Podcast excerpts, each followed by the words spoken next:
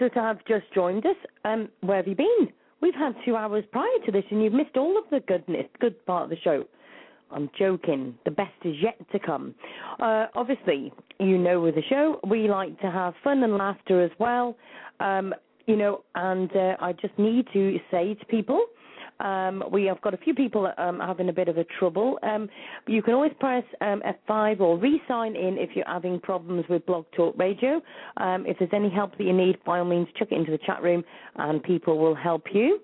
Um, a big hello to everybody who's in the chat room. Hope all of you are okay.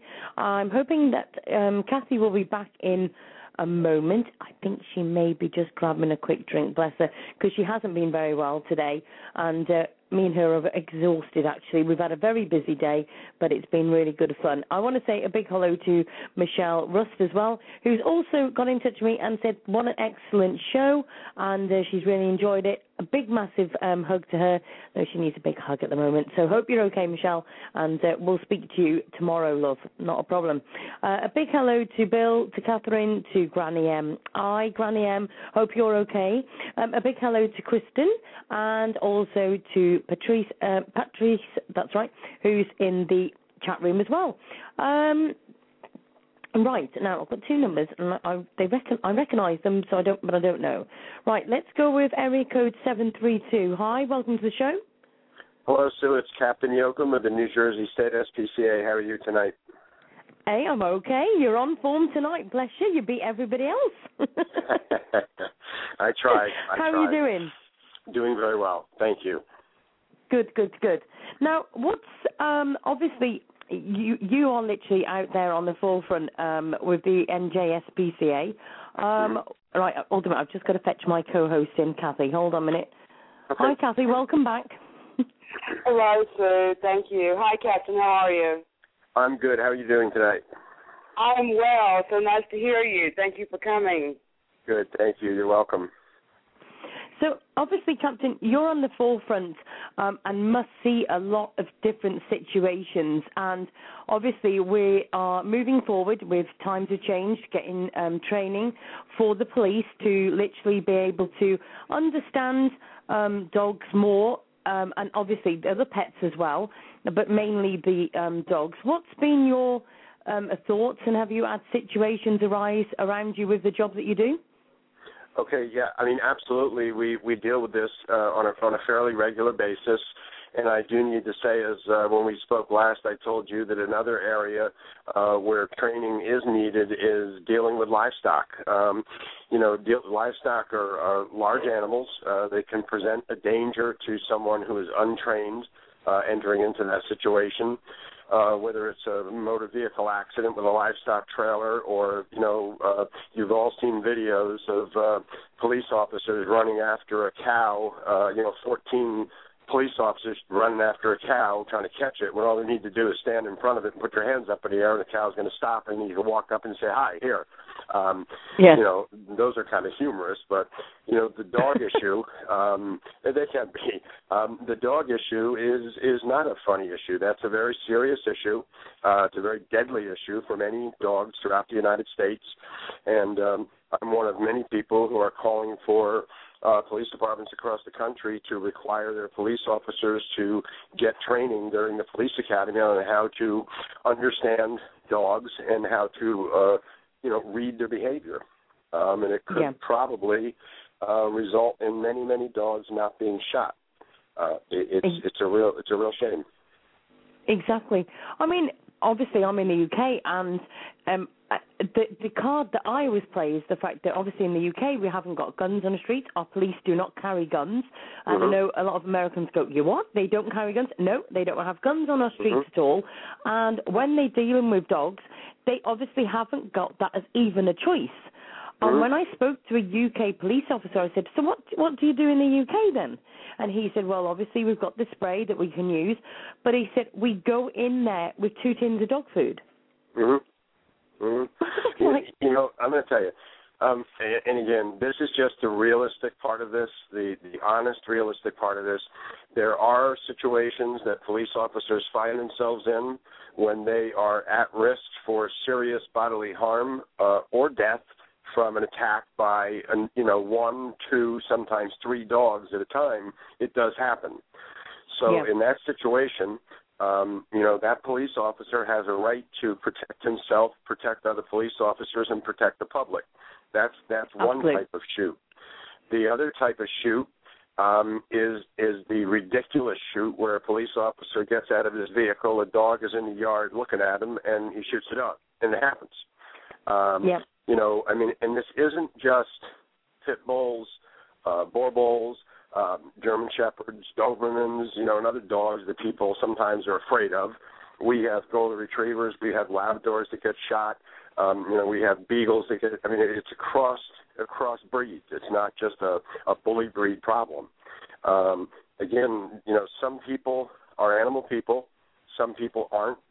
Some people can walk up to an individual dog, uh, read that dog, and know to stop in their tracks and don't go forward anymore. As a matter of fact, back up a couple of steps. Let the dog know that you're respecting that they're protecting their territory. If you don't read the dog properly, you put yourself in a position where you could get bit. And most dogs Yeah. bite out of fear, not aggression. So, Yeah. you know, that's a whole other issue that people need to understand. Exactly. No, you're absolutely right. I mean, I've watched the, some of the videos, and again, uh, thank goodness for mobile phones and, and people being Mhm. nosy from their window and video and everything else. Jim, it's been fantastic.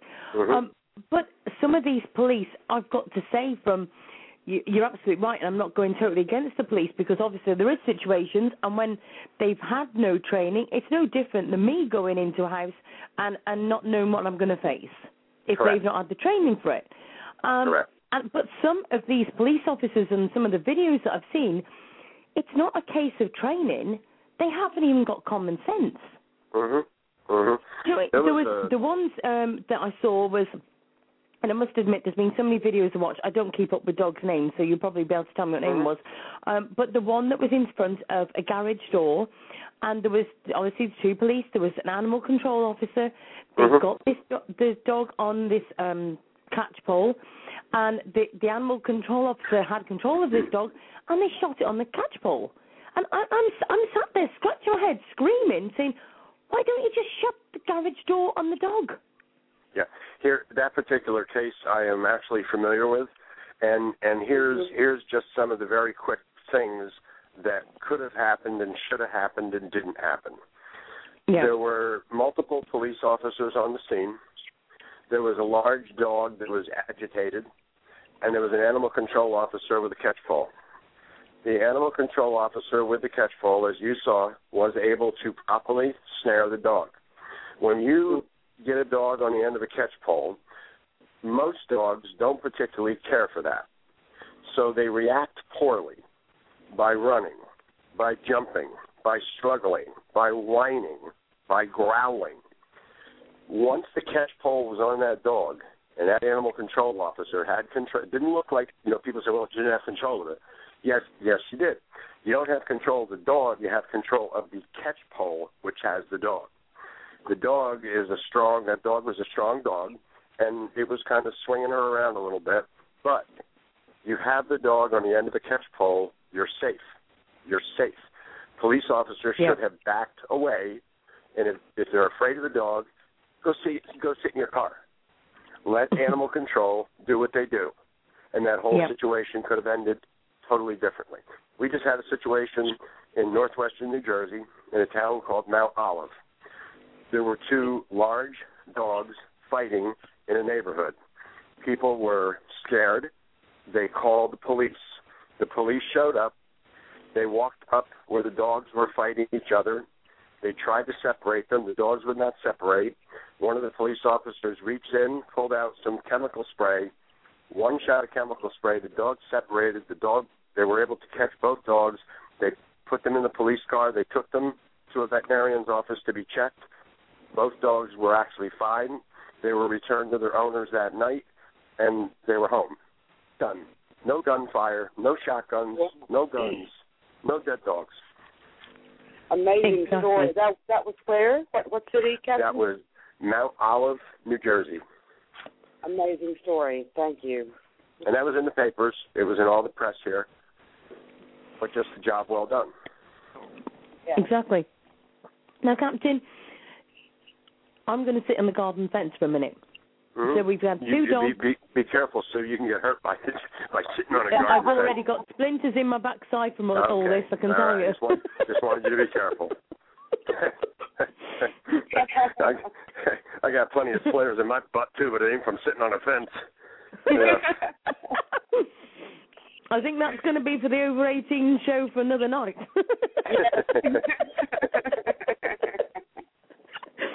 Anyway, moving swiftly on very quickly.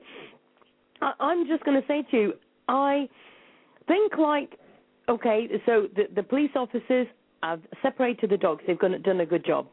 hmm Then they've Mhm. obviously got the dogs, they've had them checked out, and they've gone home. hmm That is correct. What did the owners get for having their dogs out in the first place? I don't I don't actually un, I don't actually have the details on that because I believe both parties were issued summonses for allowing their dogs to run at large, but it has not yet been in court. Right, okay, that's interesting. Because I, I me and Kathy have spoken about this just the other day. Mhm. Um. You know, we say, you know, we're saying about this so many times. The owners have got to be somewhat responsible. Mhm. You know, we have got some owners that will say, "Oh, my dog's got um, shot. This and it. What happened? Oh, it Mhm. got out." Well, hold on a minute. Let Let's just reverse here. I've got children, and if they were three, four, five, whatever, and I left the door open and they went running off down the road, who would be responsible? Mhm. Right. I I wouldn't allow that to happen. We make sure that our fencing is secure. You make sure that the door is locked or whatever, so nothing can come in or nobody in or the kids can't get out. Vice versa. Mhm. Why do people think that it's okay for their dogs to be able to run around and them not get anything for that? Yeah, I can I can also tell you a quick story, uh, Sue, uh, the guys that that happened in Hopatcong, New Jersey. There was a neighborhood where there was a retired police officer that lived with his wife. Uh, one of the neighbors had a, a large, uh, year and a half old dog. Their screen door was not that solid, and the dog used to be able to bang into the door and run down the street, run around the neighborhood. The family had been summoned uh, several times for a dog running at large. The dog was non aggressive, the dog was playful. It knocked down the retired police officer's wife once when she was walking their little dog.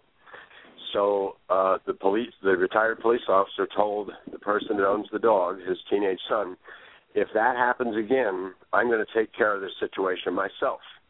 And Oh, he went no. back in his house. About a month and a half later, the dog had gotten out the screen door again because they still hadn't repaired it. Was running around the neighborhood again, not aggressive at all. Dog didn't have an aggressive bone in his body, as it turned out. The dog came running down the street, ran across this guy's the end of this guy's driveway. This guy had been out unloading groceries out of his car.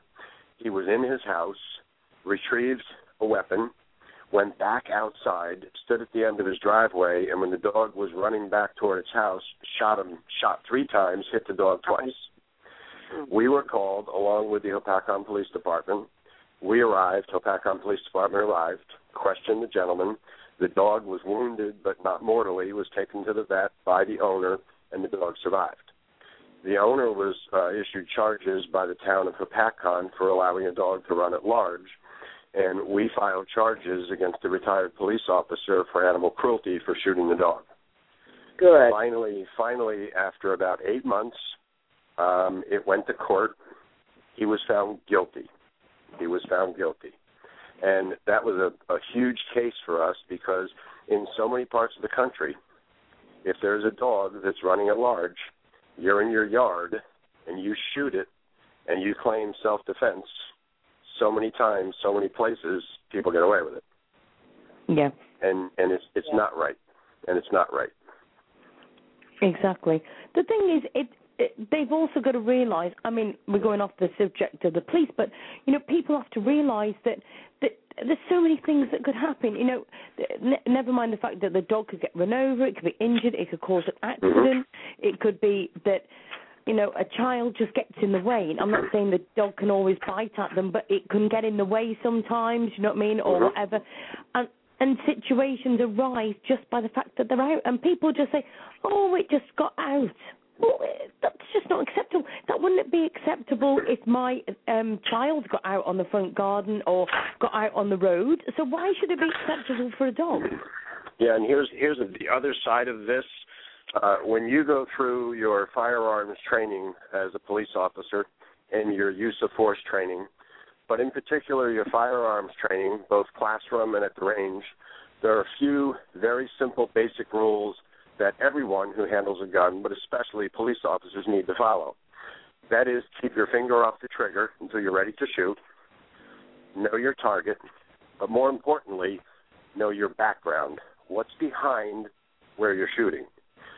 Yeah. Any video you've ever seen of a dog being shot, normally it's kind of a wild scene where the gun's going back and forth, the dog's jumping around, moving around, running around a circle, and, and shots are being fired. It is extremely, extremely dangerous to do that in a residential neighborhood. Yes. So I mean, that's let's another say- end of this. We, we Yes, had our- that. Sorry, Kathy. That's okay. I'm just wondering, uh, Captain, if you're familiar with the case that took place in Charlotte, North Carolina, a couple of months ago, where the two dogs, one was fatally shot and one was injured. I can't recall their names right now, but the woman, the wife at the home, was pregnant and was in within, I think, three feet of one of the dogs Mhm. that was shot. hmm Oh. I- Oh, But, you know, I mean, again, depending upon circumstances, again, and you know, no one in animal welfare ever wants to hear that a police officer shot a dog, but there are justified shootings, and every situation is different. I don't think personally that these cases are looked at closely enough to pick out, you know, if a person ends up getting shot, there's a huge investigation that takes place to make sure that everything was done correctly. When a dog Mhm. gets shot, there's an investigation, but it's not lengthy, it's not long, and it's not intense, and it's closed because it's a dog. That's where the Yeah. problem comes in. Yep. But do you know what, Captain? I, I'm going to again look from a different angle here. hmm How I've been looking at, you know, when we they've actually go through these cases, the dog's been shot, and people are taking the police to court for the, all these different things. hmm Just one case, six hundred and twenty thousand dollars. Can, Yes. can the police actually Oh, afford to keep this going? No, and that's what again when we had talked about this briefly, I said to you, you said you asked me, but Captain, do you think the police will want to be trained in dealing with animals? And my answer is they're going to want to be, and municipalities are going to want to be, and counties are going to want to be, because this could really protect them from some very serious lawsuits if they just spent some time training their officers. And again, probably about 70% of the cases or 60% of the cases are the gray area where you're not sure if the dog really should have been shot, shouldn't have been shot. That's a huge number. So why not educate your people to make sure that that number comes way down? Yes. Exactly, exactly. What what do you think? I mean, it, it, I'm speaking to somebody who's like on the forefront. You see it for yourself. You know, you've you've spoken to people.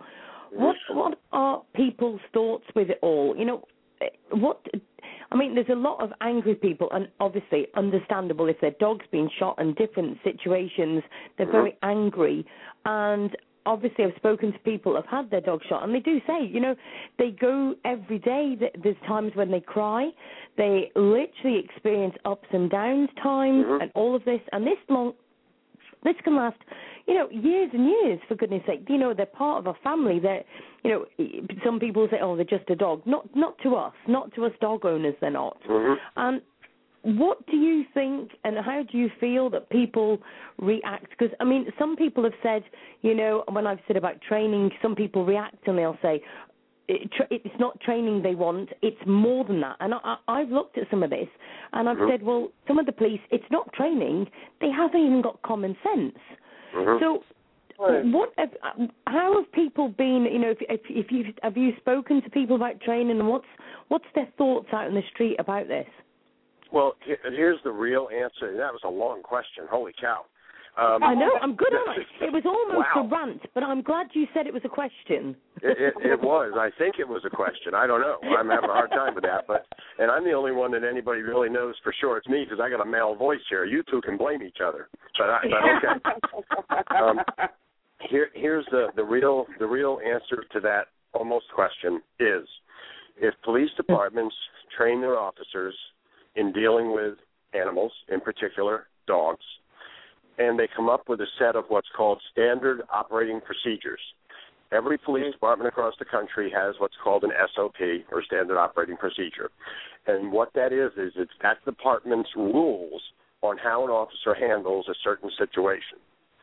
So, to give an example, um, if you're going to be talking to a juvenile as an officer, you're going to be talking to a juvenile.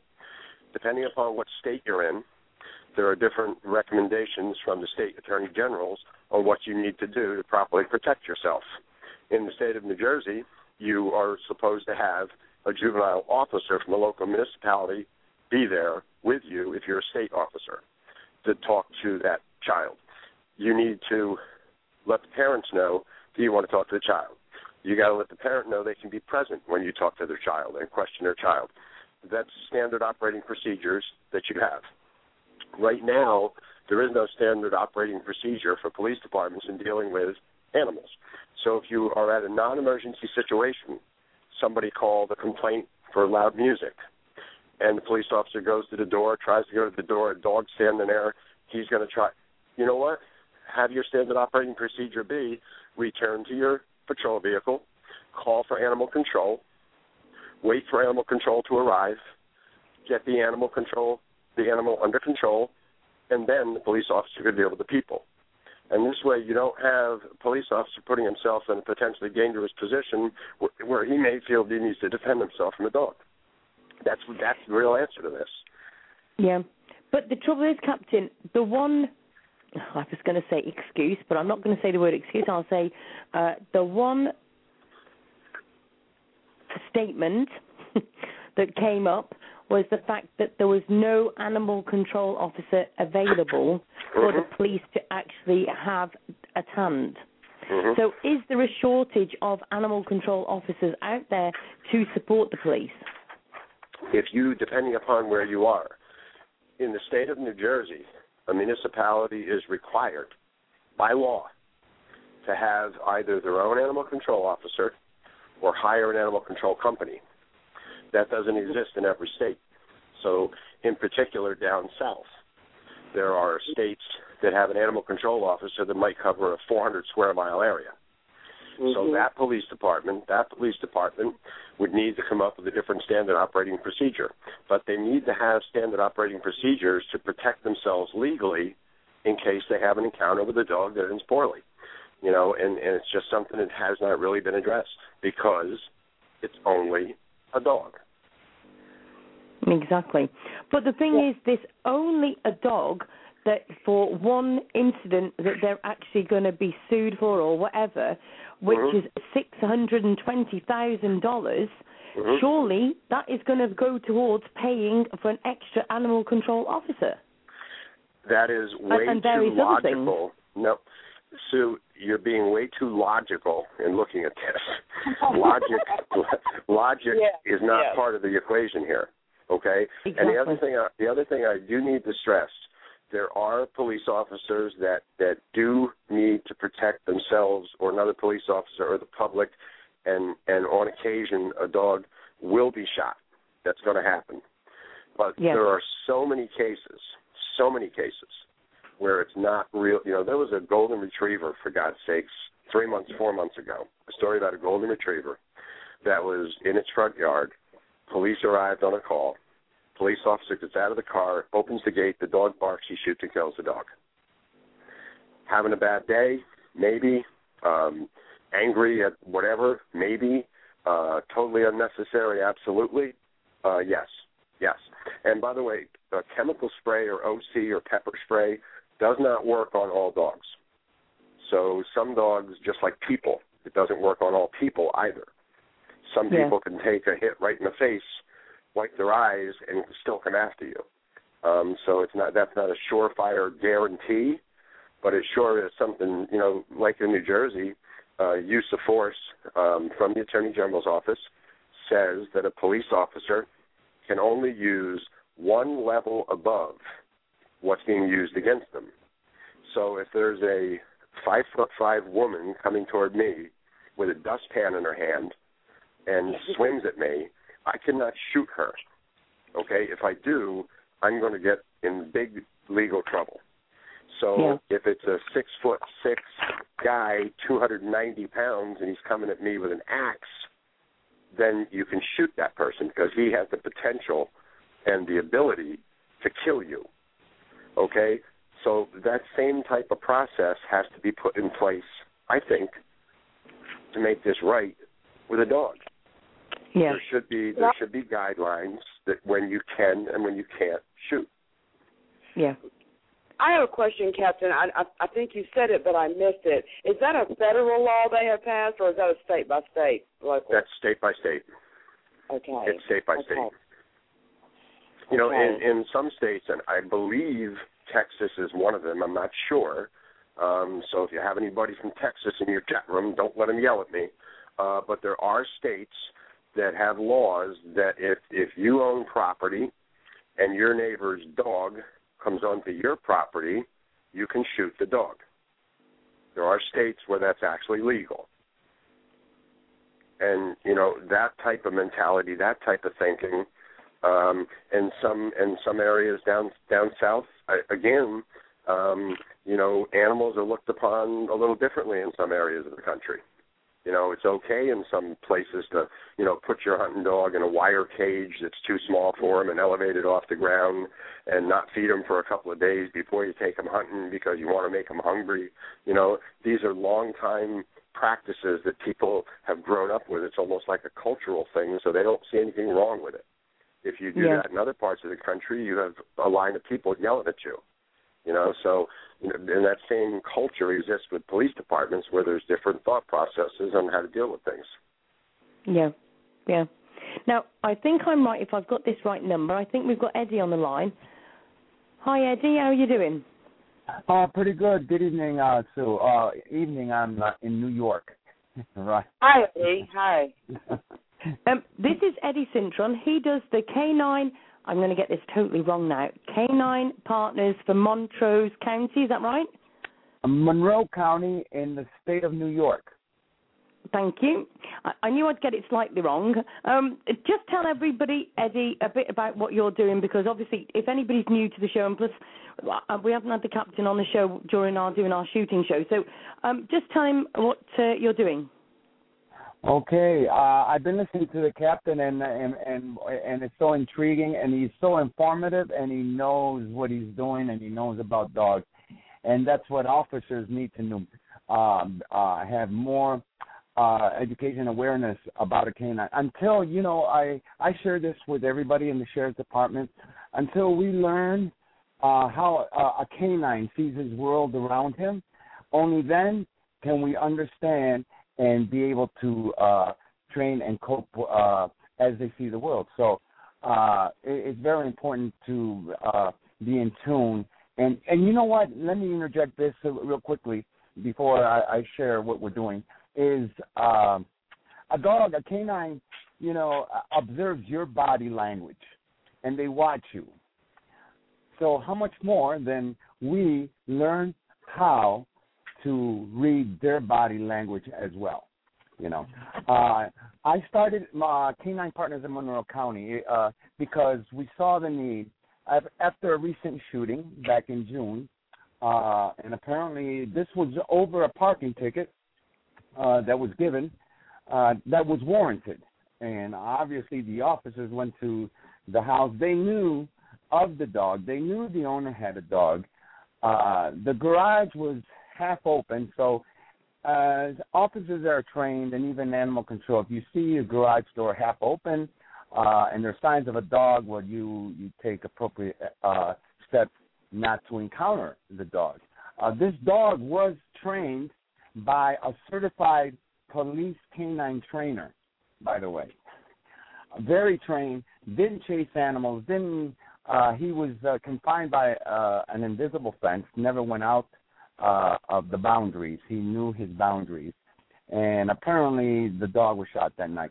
Uh, so, and the the case is pending because the the two officers are being sued, not the not the sheriff department, only the two officers.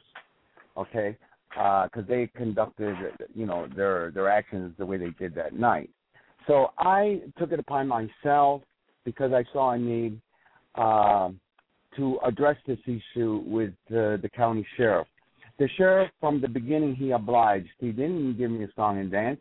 He figured that the job has to get done in getting officers trained uh, in accordance to the incidents that were occurring uh, in, in, the community.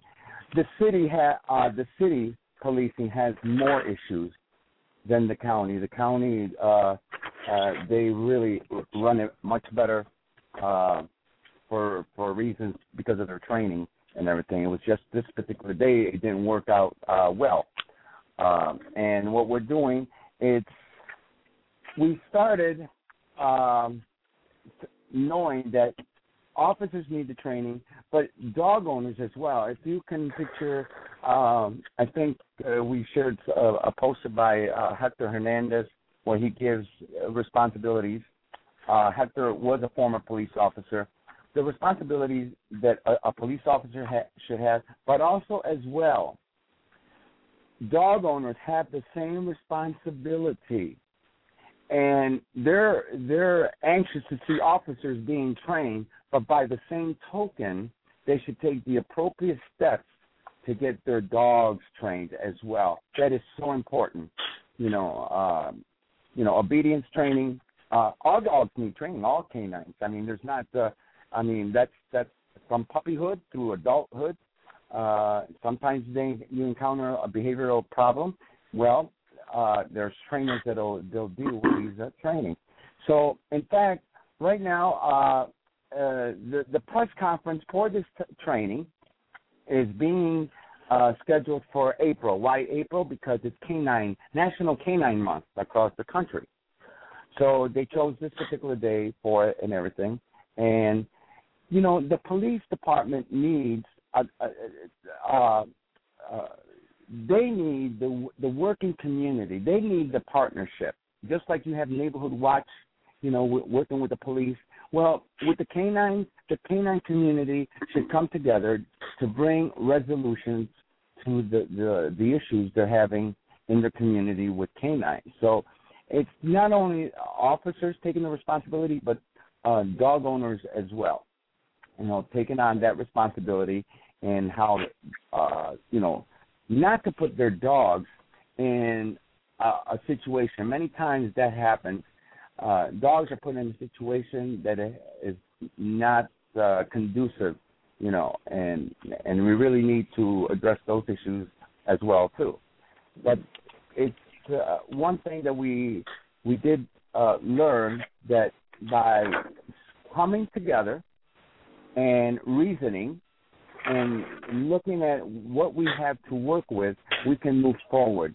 And it's about time, you know. Sometimes um, I think to myself, what is going on? Because if people are really upset, how come they're not going and coming together with city officials, with the police chief, commander, the sheriff, our senators? You know what? I contacted all of them.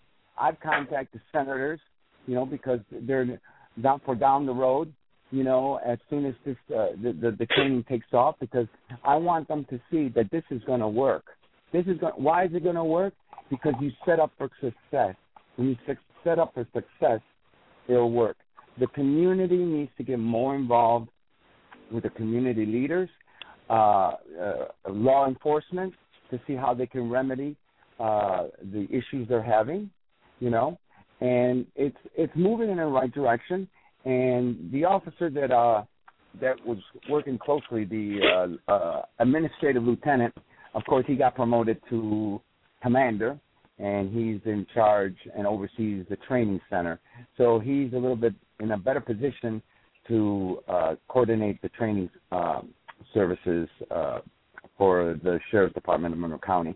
And before uh, I even endeavored th- this project, I said, well, you know, it's going to be a big uh, it almost seems impossible. But you know what? Nothing is impossible if you see the need for change, and it's positive change.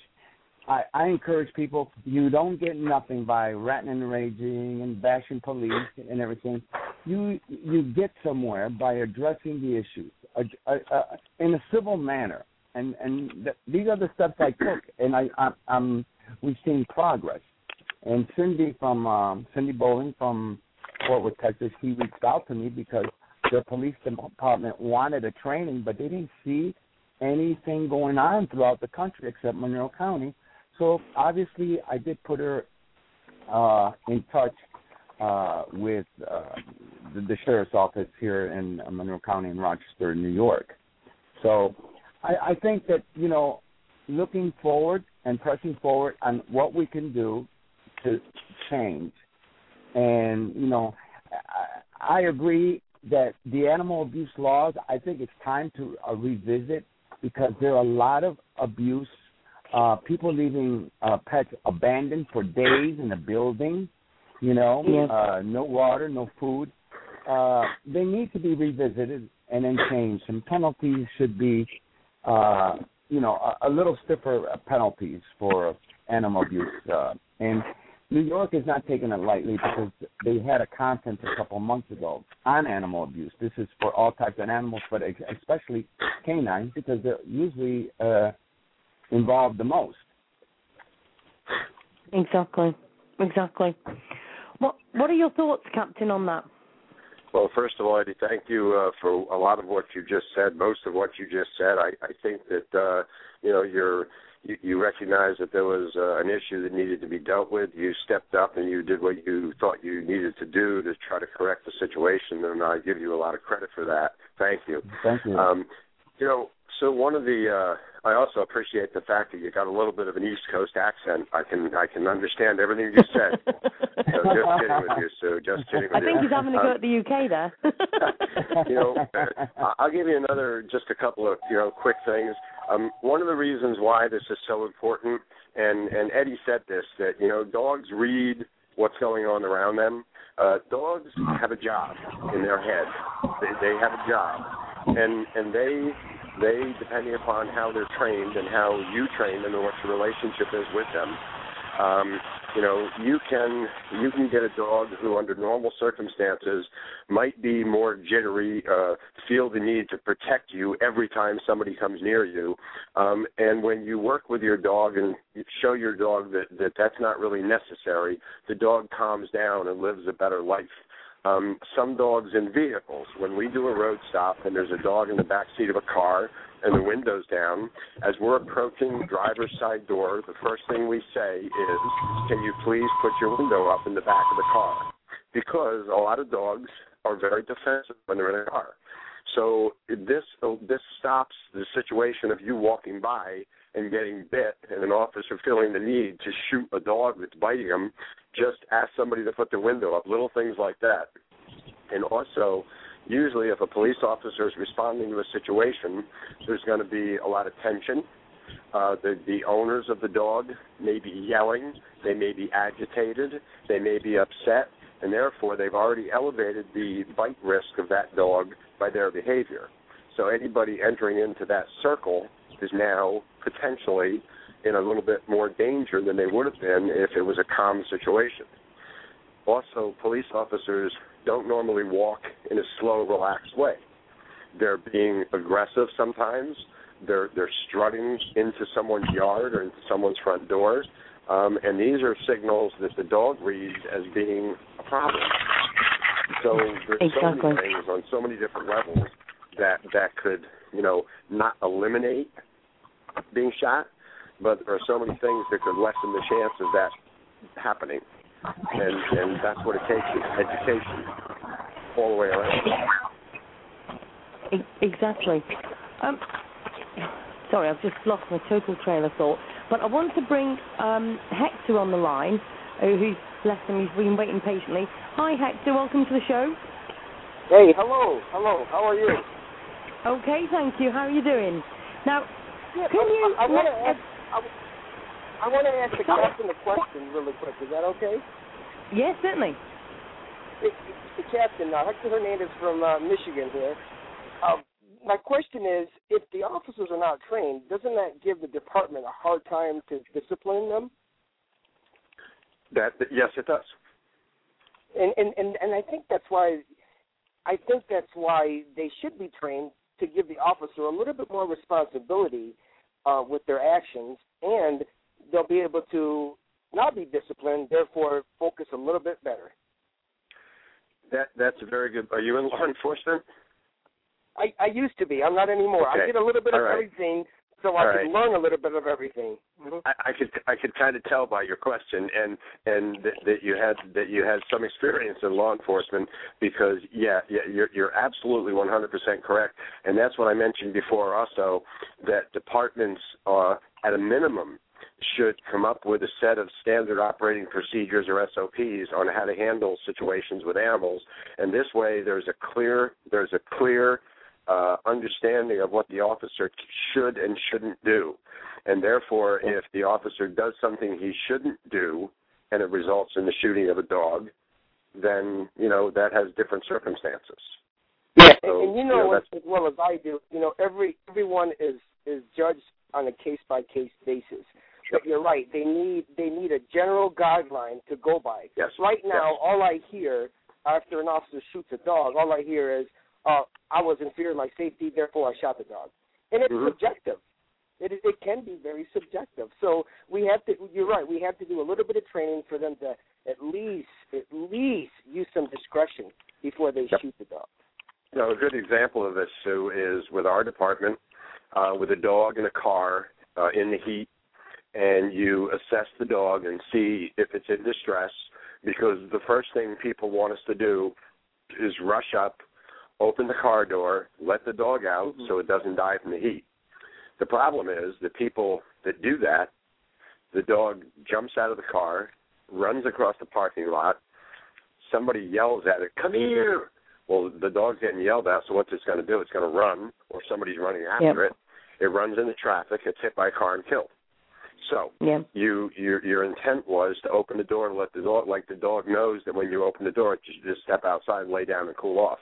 No, mm-hmm. and you know so there's got to be procedure to follow. You know you have to make sure that you're going to be able to restrain that dog before you open that vehicle, and you have to Right. do it Exactly. safely. Yeah, I mean, there's there's many situations. You're right. I even made a video up in case that that occurred. But I mean, but again, we're going back just the officers. You know, like Sue said. I mean, there's dual responsibility here. I mean, there there's got to be because if you don't, then the uh, the homeowner is going to make the same mistake over and over and over and expect everybody else to help them with their dogs, and that that Mhm. should not be the case. And it's what Eddie said before too, of people who will leave dogs in abandoned buildings and show up every three days to feed and water them. The police get a call to go to that building uh, for you know on a drug issue. They walk in the front door of that building. Those dogs think it's their job to protect that building, and they're going to be aggressive toward anybody who comes in that they don't know. Um, Mhm. And a police officer walks in, the dog charges him. He feels his life or you know bodily harm and death. He shoots the dog and kills it. The person who And left and- that and it- dog there should be charged. Right. And unfortunately, when you hear the news, sometimes you don't hear the whole story. So that's why I reserve my I reserve I reserve my opinion until I get all three stories. And Right. usually, all you get is one. It's tough. All you get is one. And people will ask me about what do you think about this. I'm like, I don't know. It sounds like it's the officer's fault, but I don't know the other side. Yes. Yeah. Yeah, exactly. Exactly. Uh, uh, Kathy, you, you're very quiet in the background there, and I mean that's unheard of. No, no, I'm I'm I'm listening, and I'm sitting here thinking what fascinating guests we have calling in. These three gentlemen have so much to offer us information-wise, and I'm sitting here looking up articles and you know posting links to articles and what state. I just posted one about Texas changing their laws that pets are no longer property. I just posted a CBS article about pets being more than property. So, um, it, you know, and I'm recovering from a little bit of a cold, so I'm quiet because I'm working in the background, but your but the volume's on high. I'm enjoying the show, gentlemen. Thank you all so much. Keep Thank you. Well, we, we, we had we had here in Michigan a 1918 law that if you see a dog chasing wild, uh, you know, wild animals, that you can shoot and kill them. Yeah. I mean, yeah. and the, I mean, there's you're right. It's a state by state law that I mean, every officer is going to be trained, so he's going to he's going to be able to know if that's valid or not based on on the state that he's in too. Yep. Exactly. You know, and and Sue, just let me throw in here too, and, and we really haven't talked about this, but I, I have to throw this in because this is absolutely part of the mix here. Is that the breed of the dog has a lot to do with whether or not it's going to get shot or not in most cases, and that Absolutely and that is right. not that that is also and Eddie, I mean that's something that you know I'm sure that you include in in your in your talks and your program. Um, that that's simply 100% so unfair Yeah. to those breeds that people look at and and think are dangerous. Um, I the the most aggressive dogs that I've dealt with over the past several years um, that were out of control and just wanted to get out of a kennel or a cage and kill me were Dalmatians. You know, not pit bulls, not Boerboels, not a German Shepherd, but you know, a Dalmatian was probably one of the most violent dogs I've dealt with in the past couple of years. So, you know, breed is not fair. Yeah, Yes. certain breeds certain breeds don't allow you a lot of margin of error. So Correct. they are gonna you know, they are gonna make you a little bit more fearful than your average breed. But in the whole, I mean, I try to teach people, you know, this is re- this is how you read body language, regardless of the breed. I mean, Yep. and now in my experience, I've dealt with some very aggressive golden retrievers, especially the ones from from Europe. Mhm. Those are a little different than the ones from America. So Mhm. I mean, it is going to be. uh But you're right. Like the small dogs. I mean, do they really do they really possess, uh, uh you know, danger? I mean, compared to a hundred pound shepherd coming at you. Correct. Um, one of my goals, one of my goals for this month is going to be um, for me to actually put myself in situations and have people send dogs after me without any equipment, so I can teach people what to do to how to stop this dog. I already have a few out there online, but I want to be able to show officers that there is options that you can use without lethal force. Heck, the letter carriers and utility use them every single day. And you don't hear about letter carriers and utility workers shooting dogs or you know killing dogs all the time. You know, Eddie, I do a similar program. I do a similar program here in New Jersey, but what I do is I have one of our newer, newly appointed agents wear a dog costume. I don't actually use a real dog. I'm not as brave as you. I don't know if I call it. I don't know if I call it brave. I just. oh, that's funny. No. But I had.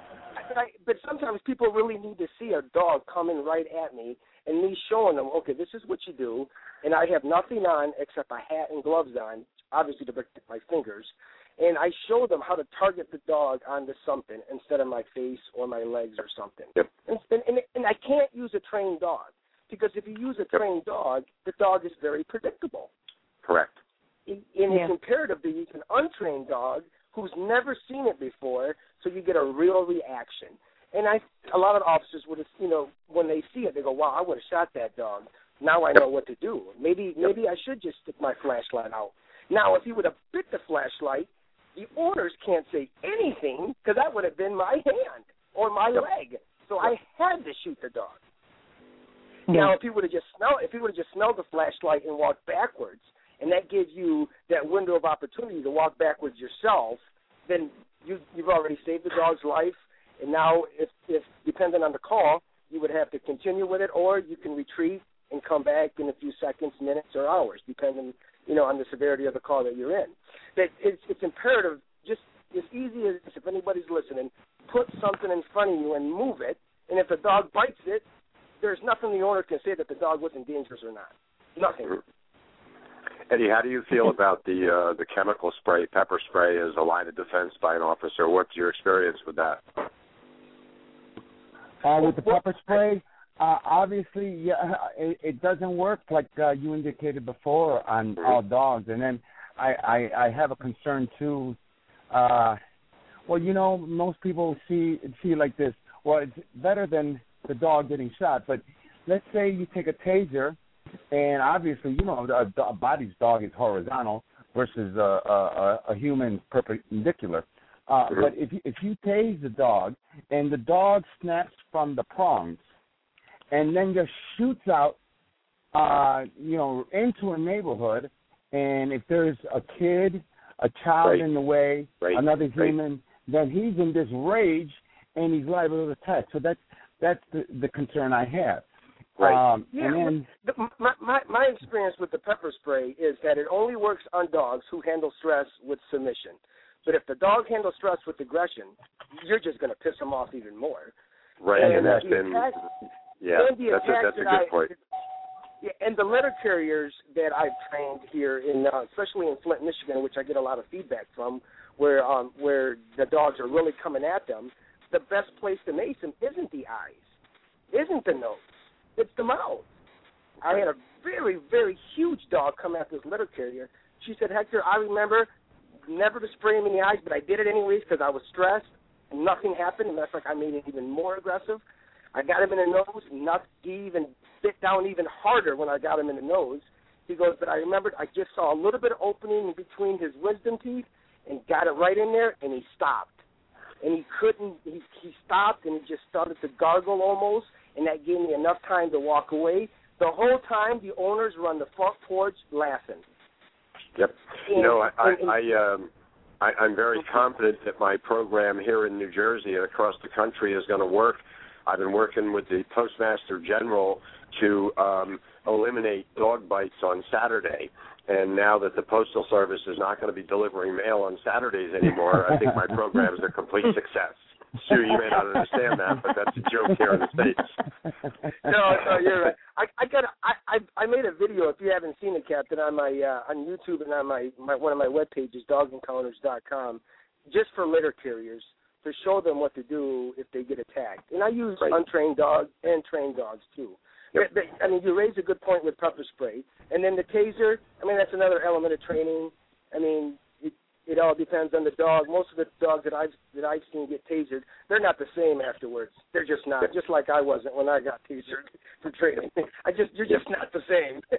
Yeah, I'm not a big believer in the chemical spray um, for a dog only because of exactly. I'm not sure which one of you said this, um, but you know, some dogs it just, to put it bluntly, pisses them off, and now they're more dangerous than when you Exactly. arrived. And now, Exactly. when if you know if they would have run away from you, um, and they're running by a family, um, if you hadn't sprayed them, now they're in an escape mode and they're looking to just get the hell away. But now that you've Yeah. sprayed them, now they're pissed off and they're going to attack anything that looks human because now you know you just shot them with chemical spray. So I agree. I'm not a proponent of using chemical spray on a dog.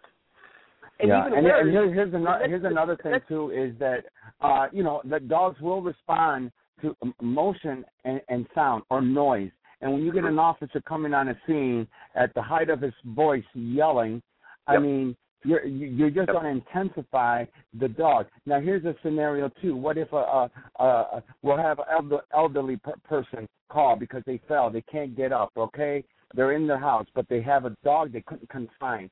What is the officer going to do when he appro- comes uh, into the house? Are they going to shoot the dog? Obviously, Mhm. the lady Well, says, Eddie- "I called you for help, not to kill my dog." Right. Well, Eddie, if they saw my video, they would know what to do.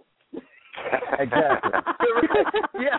You know, It happens in motor. you It happens. It happens in motor motor vehicle accidents as well. Because again, Exactly. you you have a dog in a motor vehicle that's involved in an accident. So now it's had uh, some trauma. So everything goes from being green in that dog's eyes. Now everything elevates to red, and now that dog is on high alert. Um, Right. You know the the human is not acting normally, so now the dog is even more agitated. And here comes the police officer who's going to open the door to reach into a car to help somebody. Yeah. Huge mistake.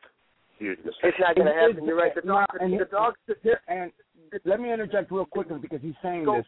Uh, is is is the dog wrong? This is what they Oh, no. do. They prote- they Correct. protect their owner. It's the Correct. only animal in the world that will protect his owner. And Yep. some have Well, e- he- even he- killed. They've killed wild animals You've gotten. Yeah, uh, uh, there was an incident where, where is what he, uh huh. He's protecting vulnerability is what he's doing, and any dog with a sound mind is going to sense his owner vulnerable and has Correct. a duty to protect him at that point. Um, and I think that's why I, I and that's why I give officers options, letting them know if that dog didn't do that, there'd be something wrong with him. So understand Yeah. that that dog has a duty to protect his owner. Now try to do your best to save this dog and hurry up and get to the owner. Be the same situation as the canine officer got in a car accident, and you need to get in there to, to you know to to render aid to the uh, to the canine officer when the dog was there. I mean, you're gonna you're gonna utilize the same options that you that you're gonna utilize with a dog with a canine, also with a civilian dog. Yep.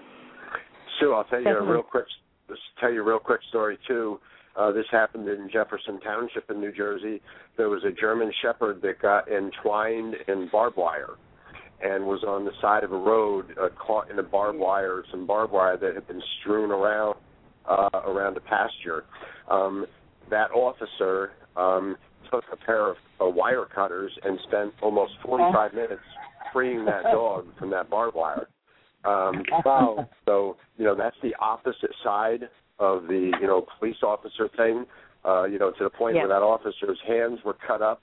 Uh, the Oh, dog did try to bite him twice, and he kept going Wow. because he knew that the dog didn't really mean to bite him. It was trying to bite what was Right. hurting him, which was the fence. So there That's are a lot of good Yes. guys out That's- there. And Yeah, Captain, well, you know, what- it, it's stories like that that we need to hear too, Yep. because of what we see every day. Thank you for sharing that. They just don't make the Exactly. news. That's the hard, Right. the bad part. I mean, negative, negative always make the news. I mean, uh, Yes, it does. you're- We, we we talk about isolated incidents of shootings, but we don't talk about all of the other times where officers have exercised restraint, where officers have have gave tickets to the to the homeowner and so on. I mean, those just don't make the news. They really Yep, don't. there was a story. There was a story not long ago about a police officer in Newark, New Jersey, who was called into a neighborhood for an aggressive dog. When he pulled up in his vehicle, it was a rainy night. He pulled up in his vehicle, and there was a dog running around the street, and it was a pit bull. Well, he got out of his car, and he happens to love the breed. Called the dog. The dog came over, jumped in his car, sat in the passenger seat. The police officer got in his car, drove the dog to the shelter. The dog couldn't have been nicer. It was aggressive only because it was a pit bull. That officer adopted that dog. And you know, there, there are a lot of great stories. Exactly, exactly. And, and you know, on a personal note, I remember when um, my dog Penny, she was injured, and I had to look after her, and it was literally bed baths, if you like, and the lot. Do you know what I mean? And she was on painkillers, and I was having to carry her outside into the garden. And the one day I picked her up, and she obviously I didn't hold her right, and she went at me. And obviously it was my fault. I'd picked her up wrong and everything else. But the look on that dog's face, and she just looked at me as if to say, "Oh my God." Do you mean? Now let's face it. Yeah. These dogs aren't. A lot of these dogs aren't doing it out of being nasty. There is a reason, and this is the trouble. The police aren't trained to know reasons why they go. They just see this dog as having an attitude. It's dangerous or whatever. Hold a minute. Let's just turn it round. Wouldn't you be having a go if somebody was trying to get onto your property? right. Right. It's no different. Let, let's put the police in their house, and we'll go and charge like a bull in a china shop into their property. Would they just sit there and just wag their tails? And that was a bit of a ploy there. But do you know what I mean? Yeah, They that's wouldn't do it. It's no different. And, and That's that's, why, why I tell the Eddie is- That's why and Eddie's that's why I tell program. the, go, go ahead. Oh, I, I'm sorry. I You was just going to say. I just wanted to just want to interject real quick that, that you know I think one of the most important things that Eddie talked about before was getting police officers and and actually people to understand what's going through a dog's mind. What is the dog seeing and what is the dog thinking? And once you can understand that, that's half the battle. Half Yeah, the battle. exactly. Yeah, Yeah, yeah. and, the- the and, and, and they can they can detect uh, danger and fear. I mean, there's an alert. I mean, you have them as, as an alert mechanism because he's hearing sounds that you can't hear, and then all of Mhm. a sudden you you you hear a strange noise because your dog heard it before you even heard it. Now in Rochester, in the city of Rochester, the only they uh, a, a dog is immune if there's an intruder that comes onto your property into your your home, and the dog attacks him, that dog uh, nothing happens to the dog. Or if another dog comes onto the property to attack your dog, you see. And we had an incident up here where these uh, people were being robbed at gunpoint in a house. It was a teenager that answered the door, and he saw uh, these two individuals with guns, and the mother cut loose the two pit bulls. The pit bulls ran after them. They discharged their weapons, but missed the dog. You see, and nothing happened because, of course, this was on their their property, uh, personal property. Mm-hmm. Exactly. Now, you know, Sue, Sue to... last, last last weekend, um, I was in a very dangerous situation after I had been away for 36 hours. I had to go back into my house and explain where I was to Mrs. Captain. So immediately when I walked in, I right away started to read her body language to make sure her ears weren't back. She was highly agitated. Um, and I had to be careful because she was very defensive and ready to attack. But uh, you know, once you assess the situation and calm yeah, but the that thing dog is, though, down, Captain, you've had loads of training over many years. I want a pepper spray here, Captain. no, and I got to tell you, you know, no, the attorney general actually said, "Hey, buddy, you can do whatever you need to do to control that situation." But it all worked out, and you know, everybody returned to you know green level, you know, so it was awareness, so it was okay. oh, bless her. Oh, bless her. Now, I love it. Now, I want to welcome um, a, a, very good friend of mine on the, onto the show, um, Kristin Hoffmann. Hi, Kristin. How are you doing? Hi. How are you? I'm Hi, okay. Are you feeling a little better now? Huh? Are you feeling a little better? Um, I got some Starbucks, so I'm a little bit better. I'm a little more awake. now, just to let everybody know, um, Kristin was actually, um, unfortunately, one of the people have been victims to um, the shootings of her dogs, her two dogs, um, by the police.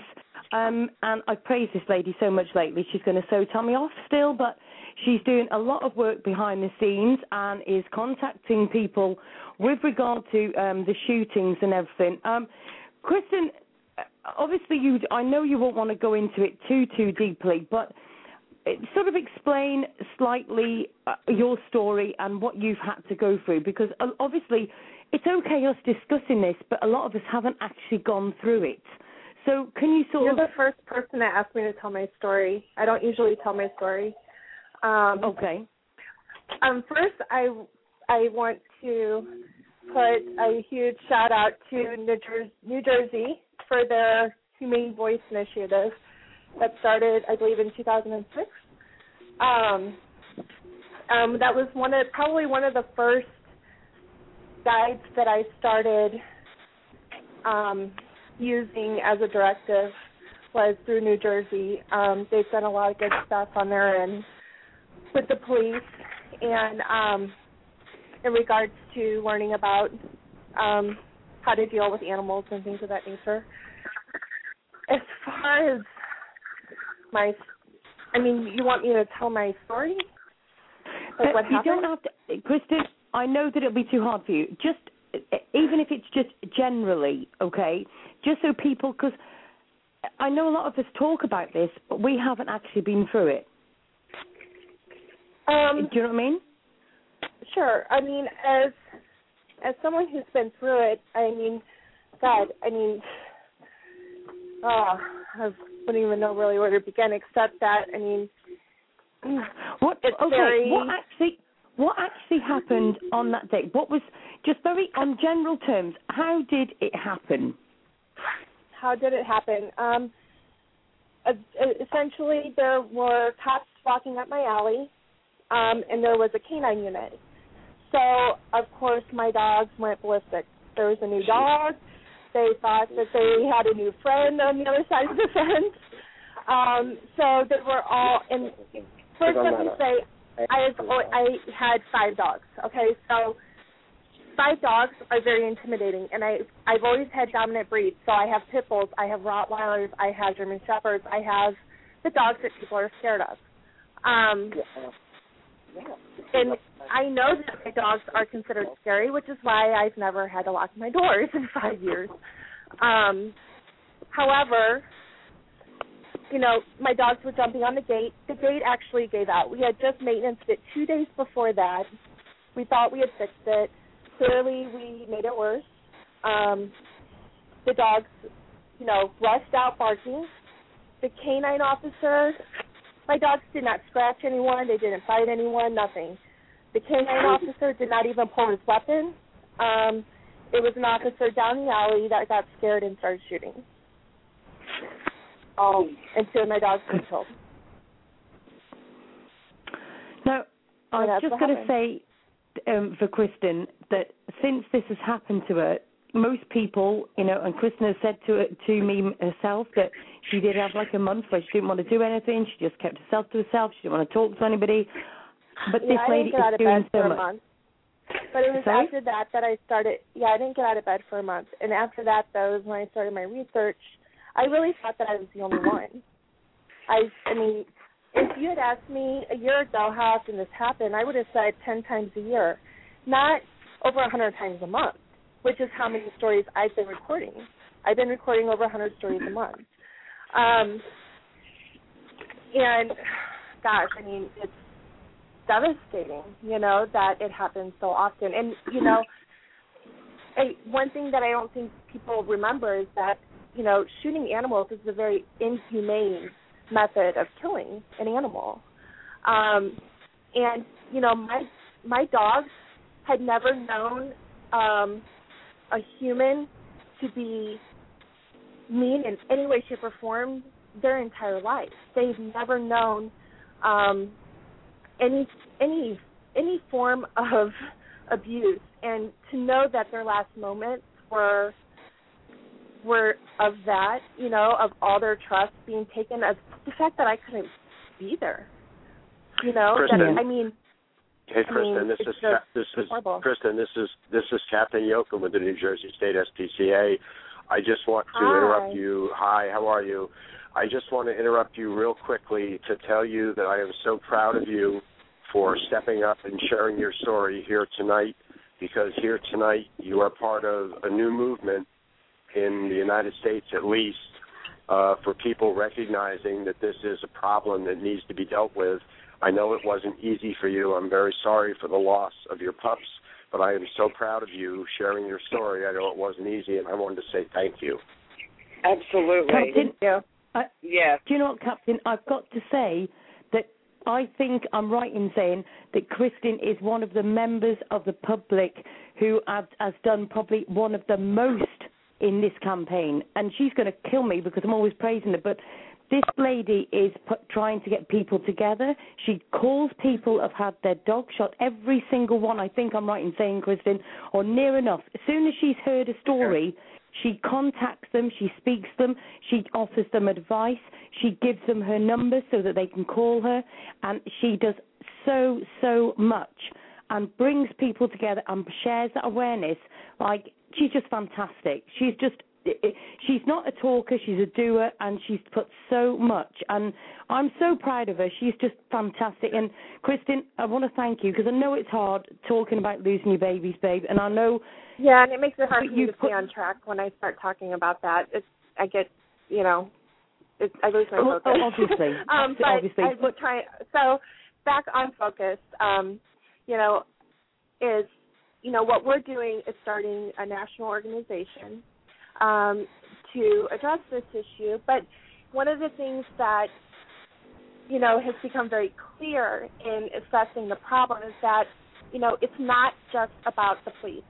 You know, um, this is a community issue, and this is something that has to be addressed with citizens and with the police because you know in a lot of in I'm not going to say a lot, but you know in some situations um, it's just pure um, bad pet ownership. You know they they are bad pet owners. They have treated their animal poorly. Their animal then you know has bad manners, whatever it may be. Um, but you know teaching And then they love responsible pet ownership is definitely something that has to be a part of the program. Um, you know, we can't put everything on the police. It has to be a joint effort, it, or else nothing will be resolved. And um, I think that it's been, you know, the support we've been getting from police has been just profound, you know, and I, you know, am just impressed by how many are willing to step forward and say, yes, this is a problem. And, you know, if right now the number one lethal force incidents, incidences are of police shooting dogs, the number one in the country. Um, out of every lethal force incident, number one are dogs. Um, so it is clear that it is a problem, and I don't see how asking for training is unreasonable. You know, um, however, I think maybe part of the problem is that police departments or even police officers officers don't want to be held accountable for these instances, um, and that's the only thing I can think of that would be an issue because money isn't even a problem. There are tons of national organizations willing to offer free training if need be. Although we are we are putting together that aspect of it. We have a lot of police officers and um, um, you know retired law enforcement officers who are willing to participate in putting together the training aspect of it. Um, but it's been yeah, a lot of people have been coming forward and saying yes, this is a problem. We're willing to help. What can we do? So it's been pretty cool. She's ace, isn't she? Bless her. Absolute fantastic. Huh? It's been absolutely fantastic. Now, Kristin, I'm going to put you on the spot now. You have done absolutely loads, and I know that you, you know, me and you've discussed about the fact that you're putting face, um, start again, you're putting websites together and all sorts. Now, I know that me, you, Kathy are always trying to pull people together. What is it that you really need to help you to be able to push this even further? Right now, we just need to finish raising the funds for the marketing camp, the marketing firm.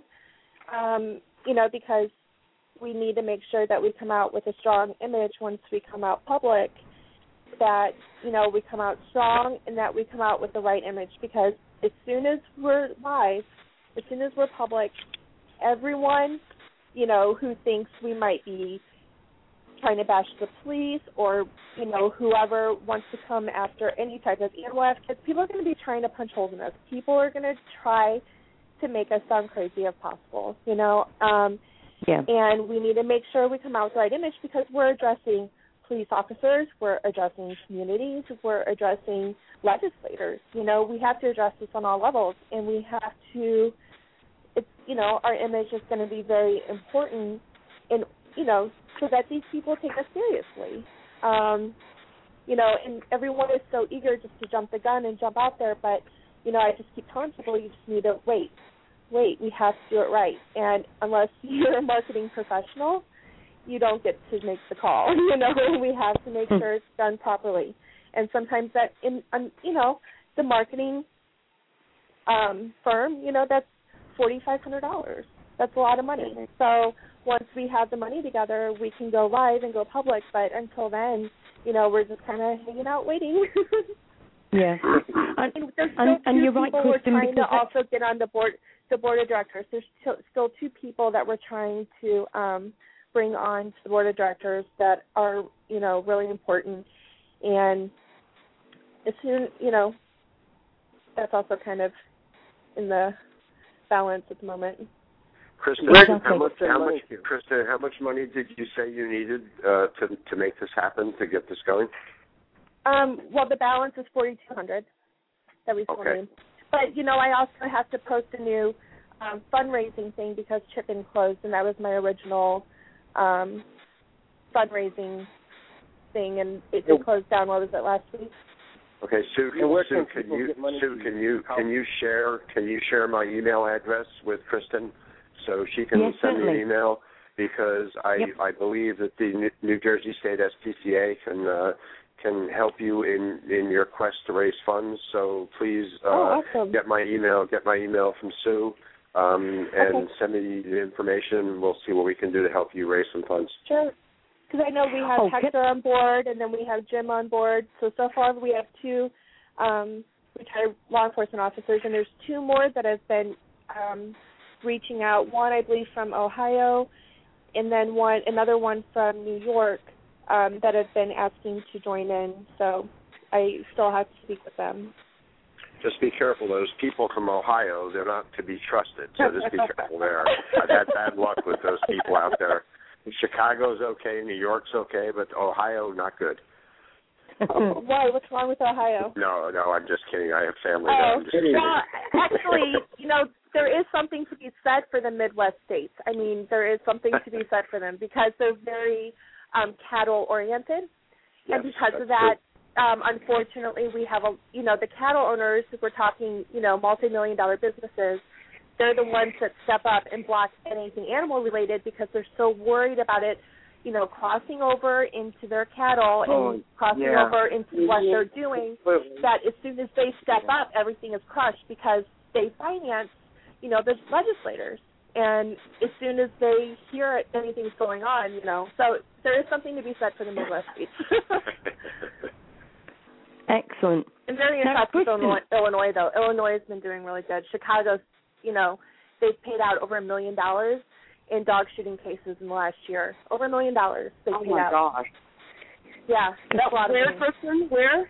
What state? In Chicago, Chicago, Illinois, they've paid out over a million dollars in the last year in lawsuits against police shooting dogs. Yeah, it's a lot of money. And, and, and Sue, uh, just a geography lesson. Chicago is not a state; it's a city.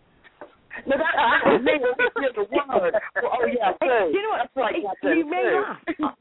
The funny part is, I'm I'm in a little tiny village that's got a row of six houses, and I've got a house across the field, and there's a, uh, another house about a mile away up the road. So I tell you what, I get it'd be like a dingle in Australia. so, right, Kristin, before I forget, what is your email that anybody can contact? Because I've just got to say that we are going to get messages about this, and people are going to want to obviously help you out. Have you got an email that people can contact you? Oh, sure. Um, it's just Kristin at KristinLHoffmann.com. So it's K R I S T I N. Middle initials L. Last name is H O F F M A N N. And Okay. also, if you go on Justice for Lacey and Kira on their page, if you click on About, there's um, I list all my information, even my personal Facebook account, which I mean it has my phone number, my email. Like I don't keep anything private. I'm completely transparent. See what I mean about a star? Absolutely. I think transpar- Absolutely I think she that is. I believe that transparency is very important. Very important. Definitely. I, I agree. I agree. That's uh, been one of the successes with our group here is uh, transparency. Yes. Mhm. Uh, with, with with our group, with the sheriff department, and every update they get as as soon as I get the update, they get notified. Whatever the sheriff department sends me, uh, th- they uh, they're informed. Transparency is so important because people want to support something that is credible to the community. Absolutely. Definitely. Uh, uh, do you know what? I, I must just say, uh, do you know what, Captain? I've just got to say thank you very much because that comment alone of you saying that you'd be able to help Kristin in some way is absolutely fantastic. And this is when it makes me proud that we get people like all you guys on the show tonight. You are incredible, every single one of you, because you're all making a difference. You've all put your time out there for free, and you're all helping each other to make an achievement which is going to save so many dogs, that's going to save so much heartache. And and it's just fantastic that we can all get together in a place where we can all join. And I want all of you to know that the Ask Sue show, anytime we need to do a show and we need to get together like this again, any any of you can shout up any time, okay? Because we we need to get this out there. We have got to do time for change, and especially the fact that we just did a show just before this one, and it was literally to show people that even innocent people are being killed by the police. Mm-hmm. And it's got to be time for change, but it's got to be that the society stops blaming each other and where we say, right, let's stop living the negativity. We just have to let's start together. bringing Yeah. forward the positives and, and start to make a change. Find a You solution. know, I got a yeah, I got a message from someone last week in, in my um on my dog's page, and it said, you know, why do you say no police bashing? Like literally, and they were serious. You know, and I said, Yeah. you know, my re- it was really hard to keep my reply simple, but you know, I said, you know, we have to work together. This isn't about the police. It's not, you know, this isn't about how, if you bash someone, why are they going to listen to you? Why are they going to want to do you any favors? You know, how does that solve anything? You know, you You're can right. go on a rant all you want and let your feelings take over, but it doesn't solve anything. All it does is, you know, make the problem worse. That's all that it does. You know, and you know, honestly, you know, I figured out I did the numbers and I figured out how many police officers are there in the US. Full like full time active duty police officers. And if I even multiplied the number of shootings by three times, okay, to try to account for all the ones we're not, you know, recording, there are still it still only accounts for less than 0.01% of police officers shooting dogs. Okay? And that this is something people need to think about. Like people need to figure out the numbers. What are the statistics? The statistics say that it's not the majority of our police officers shooting dogs. It's not the majority.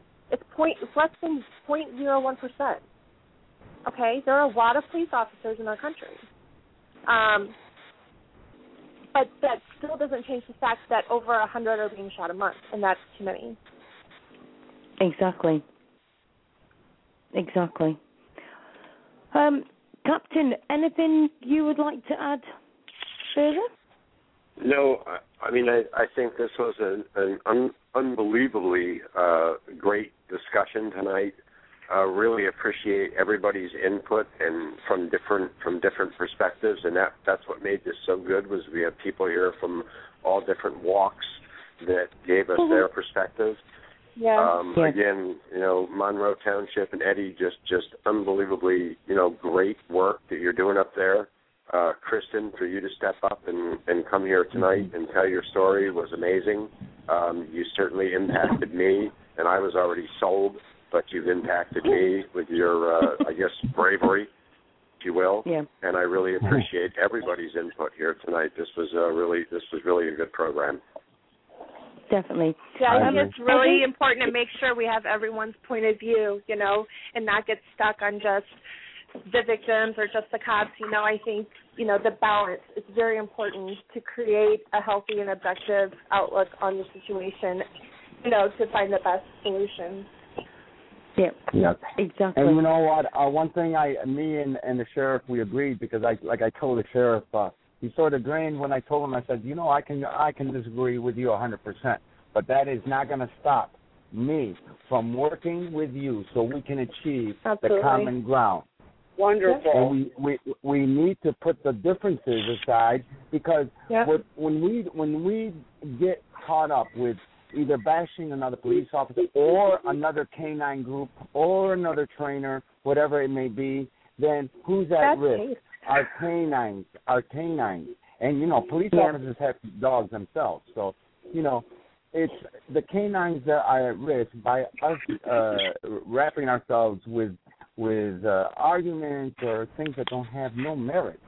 You know, so working on common ground, even if there's disagreements, but we're gonna we're working to bring solutions.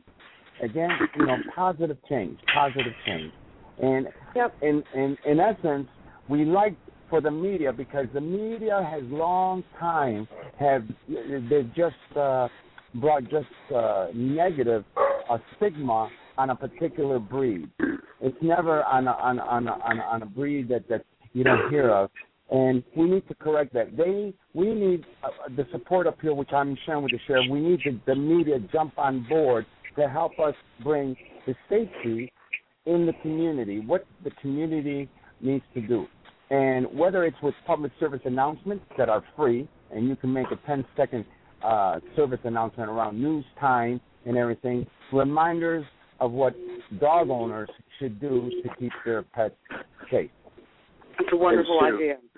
And Sue, I need to tell you, I need to tell you that my canine partner Chloe is. Uh, I just came upstairs, and somehow she ended up in a leather recliner chair with a pink bone in her mouth, sound asleep. so she's safe tonight. Getting your chair warm. I, I can't She's doing believe that that she's up in the chair. It's like, hello. Well, before the show's I must over, just say- I, I just yeah. Can I say thank you to everybody again, Sue? I know I was quiet in this show, but I did the show prior to this, and I've sat back and totally enjoyed the show and everything everyone added to it. Thank you all individually. I don't have to name you. I just want to say thank you from the bottom of my heart. Thank, you, Kathy. Thank You're you. welcome. You're welcome. um, You're, I'm you're, just you're going to say, on, you're not sitting on Sue's fence, are you?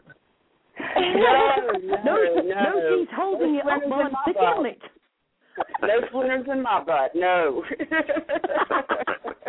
No, you're just holding the fence up for me, aren't you, love? While I sit on it. I'm sitting there with an alcohol pad, darling. I'm ready for you when you get off. I think my bum's gone a bit numb now. It might be time to get down. Oh, what a great and, show. and and Eddie, just so you know, in England, the bum is a butt. okay. Okay. hey, Catherine, I'm a Southern girl, and it's taken me a while to get used to her. Believe me. yeah.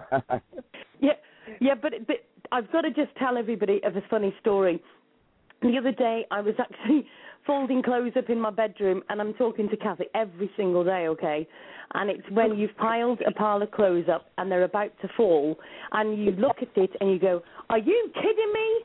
And then I just realised I was talking like Kathy, and then I was thinking, "It's time to finish with the show." Absolutely. My first cup of coffee is spent with Sue in the morning. By that time, it's afternoon for her. Uh, it's yes, wonderful we exactly. can all together. now, what, Oh, does thank the does the New Jersey um, SPCA work with the New York ASPCA, like in their Um, HLE department? Actually, uh, our relationship, if we have uh, if we have animal cruelty cases that cross state lines, that's when we work with the ASPCA. But we are not connected with the ASPCA. they're they're an independent agency, and really, they we have no uh, no other relationship with them other than the fact that if we have to work on a cruelty case, we work on a cruelty case together. And uh, Sue, I just had an alert come in. If I can share this with you. Um, Okay. From hold on one second. I'm sorry. Um, there was a canine dog that had just been stabbed to death in um, St. Paul, Minnesota. Um, Oh, I believe the dog was connected with the Ramsey County Sheriff's Office and the U.S. Marshal Service. Hold on, I'll do this. Let me just open this up. I'm sorry to do this, but no, it's okay. Um, It's fine. Okay. Let's see if there's no, there's no other information, but apparently uh, a canine dog has just been uh, has just been had recently been killed or just been killed in uh, St. Paul, Minnesota.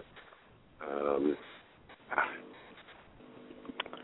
Good grief. I hate, I absolutely hate getting these alerts, but um, yeah, it doesn't have any more information here than that. Just that a canine dog has just been killed in St. Paul, Minnesota. Captain, I just posted something. I'm not sure if it's the same thing, but there is something on the internet about uh, the dog must have just died. I think. Oh no, I'm so sorry. I'm sorry. You have to have to be the recipient of those messages too. Yeah, this is, All that you do, bless you. these are these are always um, extremely difficult to uh, to deal with. Yeah, definitely. And do you know what? This I must just say, and, and this goes for all of you. The reason why that this is getting out so far, I believe, is because all of us have got our hearts in the right place. And we've had Antonio on tonight, and he's another guy who's got his heart in the right place. And this is where it's and and obviously being when I do my spiritual shows and I do the Ask Sue shows and all of these different things, and it just goes to show that when we're sharing all these posts and we're doing all these things, it's because we're sharing love between us and we're making a difference. And and I want everybody to realise that we can do these shows, and I haven't got a problem if we do one of these shows every single week if it makes a difference. But the re- real difference that you all listening at home who are saying it's a good show, and I could, I've already having messages, people telling me it's a good show and everything. It would make a better show if you added all your friends. We need to get the word out there, and obviously Facebook is is stopping us from doing so much. But if you all shared each to your friends or whatever it may be, we can make a bigger difference. You know, so you know, please share the links to the show. They can even listen in the archives after. So even if it's a month in time and you're talking to a friend about shooting the dogs or, or whatever it may be, you can share the show even afterwards. So you know, please share it to your pages and and everything later in the day, and uh, so we can obviously get this message out there. Um, Captain, is there any other um, alerts or anything else you want to share? Well, I'm thinking we've got um, about half an hour left of the show, and I'm thinking it'd be good to literally share. Obviously, you've got the NJ SPCA page, which I will share the link to as well. Um, is there any other alerts or anything you want to share with us? Um, actually, Sue, I'm going to have to um, I'm going to have to exit the the show this evening. I just received a call from from St. Paul um, and I'm going to reach out to the uh, the canine officer that just lost his dog and talk to him. Um, so I'm, I'm sorry. I'm very sorry. Um, but I'm going to have to uh, I'm going to have to exit the call and uh, the show tonight, and I'll talk Be to you touch. soon. Bless you, Captain. You're in our prayers. Yep. Listen, Captain, please don't apologise. You do a fantastic job. Please send our love to all of you um, at the NJSPCA, and thank you very much for taking the time to join us on the show. We really appreciate it. Thank you, Captain. Absolutely. Okay. Be thank you safe, very much for joining the show. Oh, Um, that breaks my bless him. heart. That breaks my heart. He's such a good man and such a warrior for animals, and he just does. He the, the things he sees and the emotions he feels. I don't think any of us can even comprehend. Bless him. No, absolutely. Absolutely. Absolutely. And that is so That's hard the because hero that's uh yeah, yeah. It's you know and and and and and we all we're all working with uh this cause and and this the the the positive change and everything.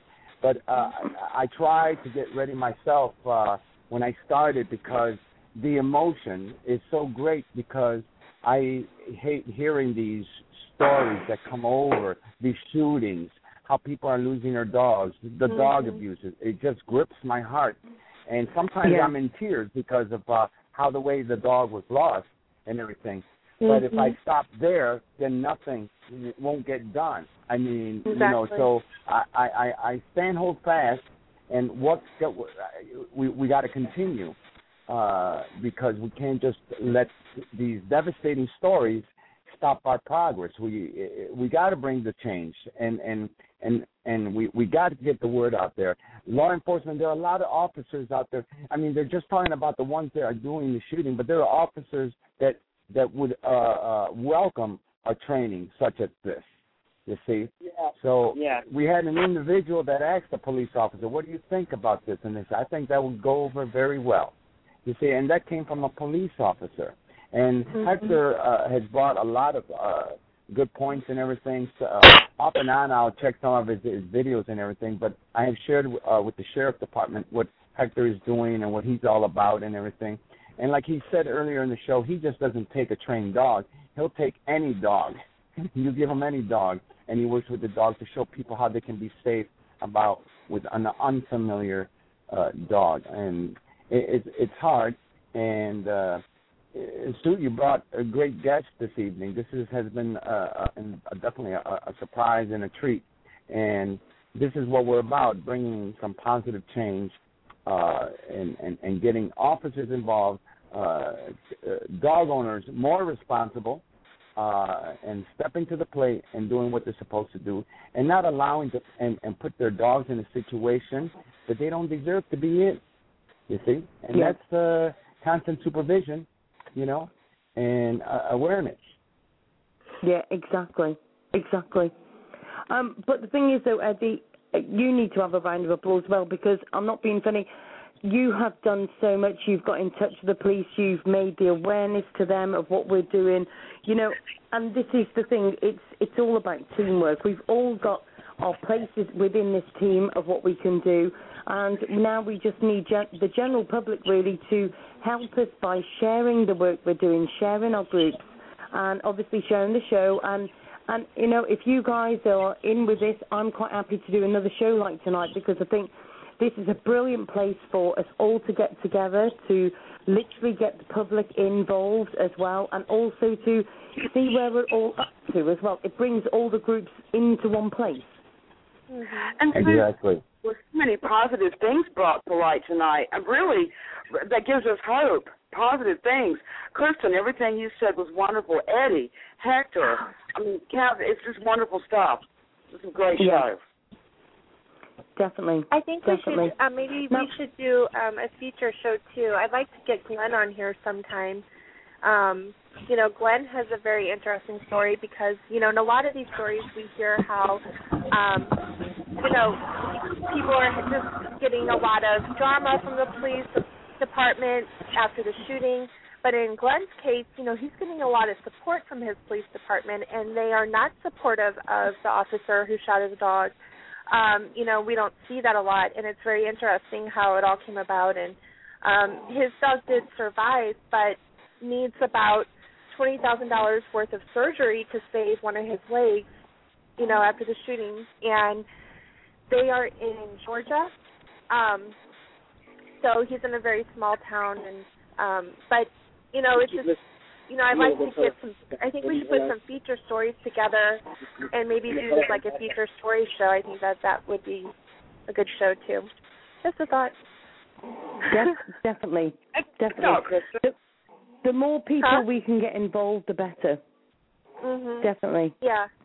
And Glenn Now- is a very, you know, he's a very well, you know, he's a very good speaker, and um, you know, he offered he's going to represent Georgia on our behalf. He's going to be the point person there for a while, um, and and actually, you know, if we're trying to push money or push his ChipIn too to help get the Yeah. surgery for his dog because they have to do like a whole elbow replacement or something, which has never been done. It'll be the first time it's ever been done, which is why it's so expensive. But I believe he has to go to North Carolina to have the surgery done. But he has all the videos of everything he has to do to take care of his leg every day, and like this dog literally, like before the shooting, like right on his um right on the top of his bike handlebars. Like he'll jump up. He has videos where the dog just jumps up on this little platform and they ride around together.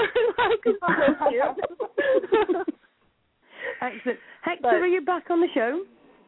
Yes, I am back on the show. Hi Hector, how are you? Hello, Kristin. I've just listened to your uh, nice story. We haven't spoken in a while. What have you been I up to? agree. I, yeah, I'm listening though. Have you been keeping busy? What's that hear too? Are you keeping busy? Oh, I'm keeping very busy. I'm I'm learning a lot. I got some info from Eddie, and um, I've listened to the captain, and it's just good to hear that everybody's on the same page. And uh, I was with the- interested. with go- hmm I found your talk interesting today.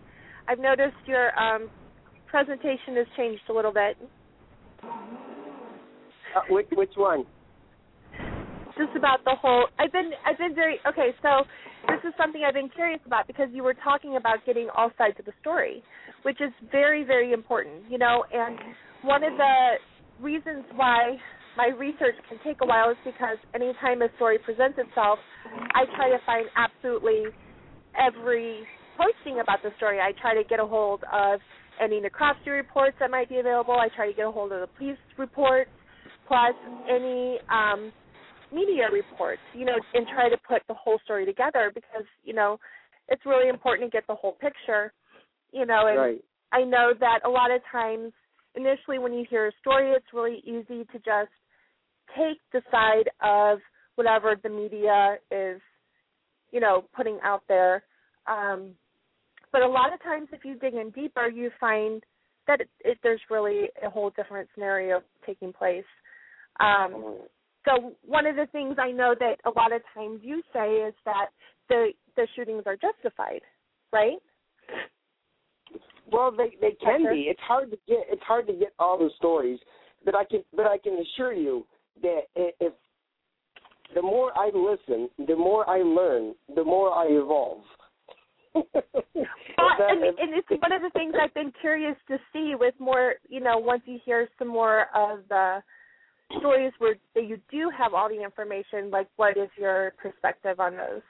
Um, you know, a lot of times may you know i i just i just find it really important to to know really what everyone's stance is and why because the more we understand that the more we learn the better approach we can have to these situations yeah i think the most frustrating part is is when they're both wrong uh, or they could have both done the you know the officer should have used uh, uh discretion and the homeowner sure. should have used discretion and who sure. loses the dog loses all the time either way. Yeah. So I mean, I'm seeing more and more of those, believe it or not, than anything else.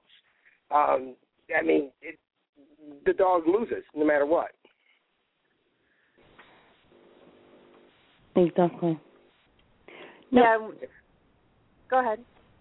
No, yeah, go ahead. You so, how do we address the situations where the dogs are shot in cages or the dogs are put away in a room and the dog and the officer still chooses to go open the door and shoot the dog or you know things like that where the owner has gone has done everything within their power there is absolutely nothing else that could have been done like that dog is restrained as restrained can be and yet well, I think that's where training starts to kick in and if the department utilizes the training the officers now the department and the civilian, for that matter, can sue the officer, and the uh, department can also discipline the officer. I mean, I think mm-hmm. it only it's going to take a couple of times for people to realize that an officer can be held liable with, out of his own pocket if he uses negligence or goes outside the scope of his job. Yeah. What you about know, immunity uh, though? Because a lot of times immunity kicks in, and it and it seems like they can do whatever they want. It doesn't matter. Well, there is governmental immunity, but I mean they're going to have to go through a process for that. And I, I mean that it can it can be iffy. That you know at least at least you're putting the officer, you know, in check for them to to know that there's going to be accountability. You know, rather mm-hmm. than not have any training at all, and he just does what he wants because he he's not trained. Sure. Yeah, and that's, exactly. a, that's a valid point. You know, because they are their training. They can only be as good as their training and without training, exactly. what you can't you can't expect anything from them. You know. But I you know what? granted, I could have jumped in. Sorry, you got to remember, but I could have. it's, it's not a crime to be stupid. It's not a crime to right. be stupid, and then and also common sense is subjective. So it's it's very difficult to say, okay, that that was common sense. That w- that's so subjective. That's why there needs to be standards and rules and yeah. policies to you know sure. so they're able to follow. But do you know what? It, it, I can't even say common sense. When it comes to a police officer goes into somebody's home and there is a dog in a cage and they shoot it. What? Come on, Let, let's just chuck this for the last few minutes. Well, let's well, just chuck I this know. out there. What what excuse is That's there? negligence. Let's, even if he was three year old, I still That's- can't find an excuse for that. No, that's completely negligent, and no training would have helped that officer. No training It- at I'm not all being funny. would have helped The only thing, officer. The only thing he needed was his uniform took off him and his backside kicked straight outside. Because even if my three-year-old had poked a stick into a cage at a dog or squirted water at it or anything else, it would have seriously got a damn good backlashing. Because there's no way even a three-year-old should do that to a dog. Never mind a police officer shoot it. And these are the ones that are wait, waiting to protect us. Well, I think that's where the department has to step in and say, "You're fired." Yeah, Seriously. and I think that that's what people are wanting to see happen in you know certain scenarios, just to show that you know they you know one of the things by not firing those people, it shows that they're supportive of bad police officers. You know, like, and people start to believe that that is becoming the norm. It gives the wrong Yeah, impression. Like they really have to be willing to stand up and weed out the bad officers. Just because you wear a uniform doesn't mean you're a good person. It doesn't mean you're good at your And you're- job. No, you're right. I teach my daughter Uh, the same no. thing. Oh, no, you're right. But, but but realize that you know the maybe the the sergeant or the chief may not even know himself how to deal with aggressive dogs. You know, and that's that's going to go by state by state. You know, maybe they Sure. have shot dogs in the past. You know, through a through a kennel. You know, through a crate. You know, but you know times have changed. They can't anymore. Mhm. Well, Well, in well, Arkansas, I would the, like to say. the chiefs do. Sorry, no, carry on, Kristin. Carry on. no, that's actually um the one of the uh, police chief in Arkansas um shot seven dogs in a cage. Um right. I read that. hmm Yeah. Well, Yeah. Uh, in that I, case, let me, can, can I can I say something real quick? Uh, you know, uh, Yeah, but of course, you know, Kennedy. Go when on, we when we when, when we hear of these things, I heard of a case. All right, and this, this was in Conocino, and where I think you you might uh, uh, uh, recall the story. The corporal, Corporal John Twiz, Twi- uh, Twiz, I- I guess, uh, and he beat a dog to death in a very Oh, yeah. humane. After the eyewitness told him the owner, because the dog got hit by a car, but he put him out of it by beating the dog. Uh, I contacted the chief of that uh, police department by email. He thanked me for contacting him, and he says, "Rest assured, Eddie, that I do not take this lightly. And after the investigation, I will take appropriate action on this officer." The outcome was that the officer resigned. But my question was, why were there no charges charges filed? I mean, the Humane Right. Society should should have been on that Exactly. one quickly because if anybody Because else would have done that to that dog, yeah. they would have been jailed, charged. You see? Absolutely. So you know, when we hear something, don't think that you're the little people and you can't make change. Yes, you can. You can bring bring down a giant. You know, using the mm-hmm. appropriate channels. Yeah, but sometimes some re- resigning is is enough discipline, enough enough for them to realize that what they did was wrong. And you have to look at But the total you have to re- here's You know, what someone brought up that I think is really important. Remember, when we allow them to resign, they're not held accountable and they can just go get a job somewhere else and do the same thing. If they're fired, that stays on their Yeah. record and it is harder for them to get a, another job and do the same thing, you know? But allowing them to just resign does not, you know, it does not hold them accountable and they can just go get a job as a police officer at the next county, next state, whatever, and do the exact same thing they just did. Eddie, where was that story taking place? The one you just shared with us about the police officer. Where did that take place? I'm sorry, what? Uh, I was asking Eddie where that story took place. He just shared because I was posting the links about the police chief shooting the cage dogs in Arkansas. Was that what he was just talking about? No, he No, was that- talking about a that- that- different story. I didn't know about that story. Yeah, if you if you go online, I, I I have it somewhere in my files, but I they even show a picture of him doing it. Um, Oh, no. And then yeah, they they have a picture. Somebody got a picture of him actually shooting the gun. Believe it or not, it's on the internet. And and that's the thing, you know, when an officer resigns, when when isolated incidents like this occur, you know, the, the internet makes the world very small. I mean, you can just somebody's name out there, and you can Google everything about that person. Um, Absolutely. And, and, and police departments have, have done a much much better job of doing background checks. I mean, so yes, he resigned. But you know what? They also know why he resigned. Exactly. Now, and the other thing, let's put it this way: if you had a teacher that had done something to a kid while they were teaching, they couldn't just resign. They, at the end of the day, would have that on a record of some sort. You couldn't just go into another school. So it's the same thing. So does that mean that you can go and abuse a child in one school, but because you resigned, you can actually go to another school and you can do it somewhere else? Right. Well, no, yeah, that's that's. Uh, I, I think you're comparing apples to oranges. Uh, but but I, I understand your your your your way of thinking. Analogy. You know, Right. that that I- you know, they, the police departments do have a high standard. They really do. But there's always isolated incidents where you're going to hear all the bad things. But believe me, you know, Hmm. I know chiefs who don't even like their officers swearing. I know plenty of chiefs who are very cut and dry and very sharp. You know, do you have bad officers? Yeah, but the whole tree's not for you. So Exactly. Right now, obviously, we're running out of time, so I very quickly want to go and I want to ask each of you of your page on Facebook or any information that you want to share about yourself. So if we go through, um, Kristin, what what is your page? I, I've already put your link, um, obviously, and I'll put all this onto the Ask Sue Network page after the show. But you, I've put your profile. Have you got the other page? Any other page name you want to mention? Oh, Justice for Lacey and Kira. Okay. Well, what we'll do is we'll put all these links in the chat room, and then all of those links I'll transfer then over into the Ask Sue Network page. Okay. Yeah, Um, I don't Eddie? talk about the dogs being shot by police on my personal page. I just talk about it on the other one.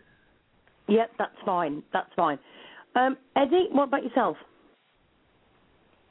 Uh, as you know, uh, generally they can go just right on Facebook, uh, uh, Canine Partners of Monroe County, and right there, uh, you, you uh, they can get updates what we're doing with the sheriff's department, uh, and we're working tomorrow. I, I drop off a petition to the chief, so that that'll be posted as soon as I do that, and uh, see if I can give him a phone call before I drop it off.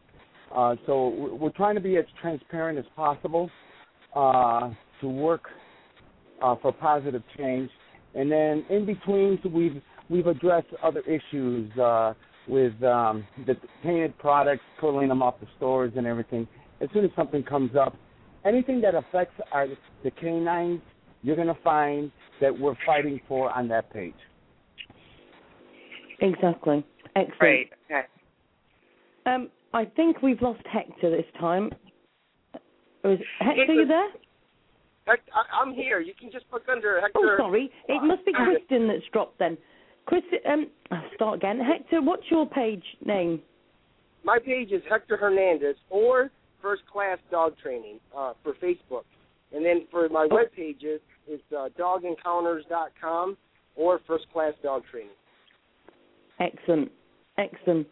Well, what can I say? What an absolute fantastic show. Thank you very much, Eddie and Kristin, who on, unfortunately we've lost. Uh, thank you very much to Hector. Thank you so much for joining the show tonight. And uh, I need to say thank you very much also to the captain, who obviously did have to go. And uh, thank you very much, all of you, for joining the show tonight. You're welcome. Thank you. For having. And and Kathy, don't think I've forgotten my special co-host. I haven't. Thank you so much, darling, for being here for the whole four hours. oh, honey, you're welcome. I have thoroughly enjoyed it. I felt like I had a front row seat being on the phone and listening to y'all and being able to contribute. But honestly, I really enjoyed everything that all y'all brought to the table today. Thank you so much because I learned a lot. I was able to connect with a lot of new people. And for that, I'm very grateful. So thank y'all again for giving me the opportunity to mix with y'all tonight. Sue, thank you again for such a wonderful show. And you, my dear, are a true hero. You are because you are making a difference too when you walk the walk every day, every day. Thank you very much, Kathy. And uh, uh, do you know what? I, I I can honestly say this has been got to be one of the best shows. I think the fact that we've pulled so many people together and found some new people as well to the show, and it's been absolute fantastic. And I can only thank all of you for joining it tonight. You've you've made it exactly what it wanted, what we needed it to be. So thank you very much, all of you. And I want to say happy Valentine's to everyone. I spent my Valentine's evening with y'all, and I couldn't have been in a better place. I loved it. I oh, love it bless too. it. Well, it I was feel just the love. so romantic. I feel the love. you feel the love. It's coming, Hector. It's coming right at you, babe. I feel the love. well, Well, listen, I'm going. I'm going to go get me some fur love right now. I've got two fur babies laying here waiting on some Valentine's love from their mommy. So I want you all to have a beautiful evening. Kristin, Hector, Eddie, everyone. I will speak Thank to you you. all soon. Yes, thank you very much, everybody. And uh, I would like to say a big thank you also to everybody in the chat room tonight. You have been absolute stars. You've been sharing the links and uh, posting in there all night. And thank you very much. And we will be putting all the links into the Ask Sue Show group and the Ask Sue Radio Show network. And guys, if you want to put any links in any of those pages, you're more than welcome to as well. So Thank you very much, everybody, again. Um, with some, obviously no show tomorrow night because we've done a double show tonight, but we have got Hey Mr. Government on Saturday night, um, and that again will be with Kathy as well. So thank you very much to everybody, and I wish you all a very, very good night. Good night, everybody. Good night, Good night. Sue. Bye, everyone. Good night. Good night. Bye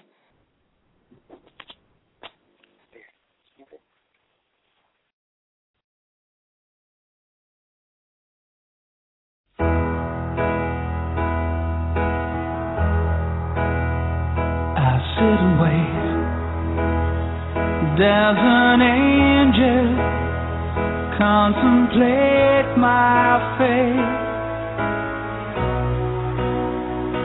And do they know the places where we go when we're gray and old? Cause I have been told that salvation lets their wings unfold. So when I'm lying in my bed, thoughts running through my head, and I feel that love is dead. I'm loving angels instead, and through it, oh,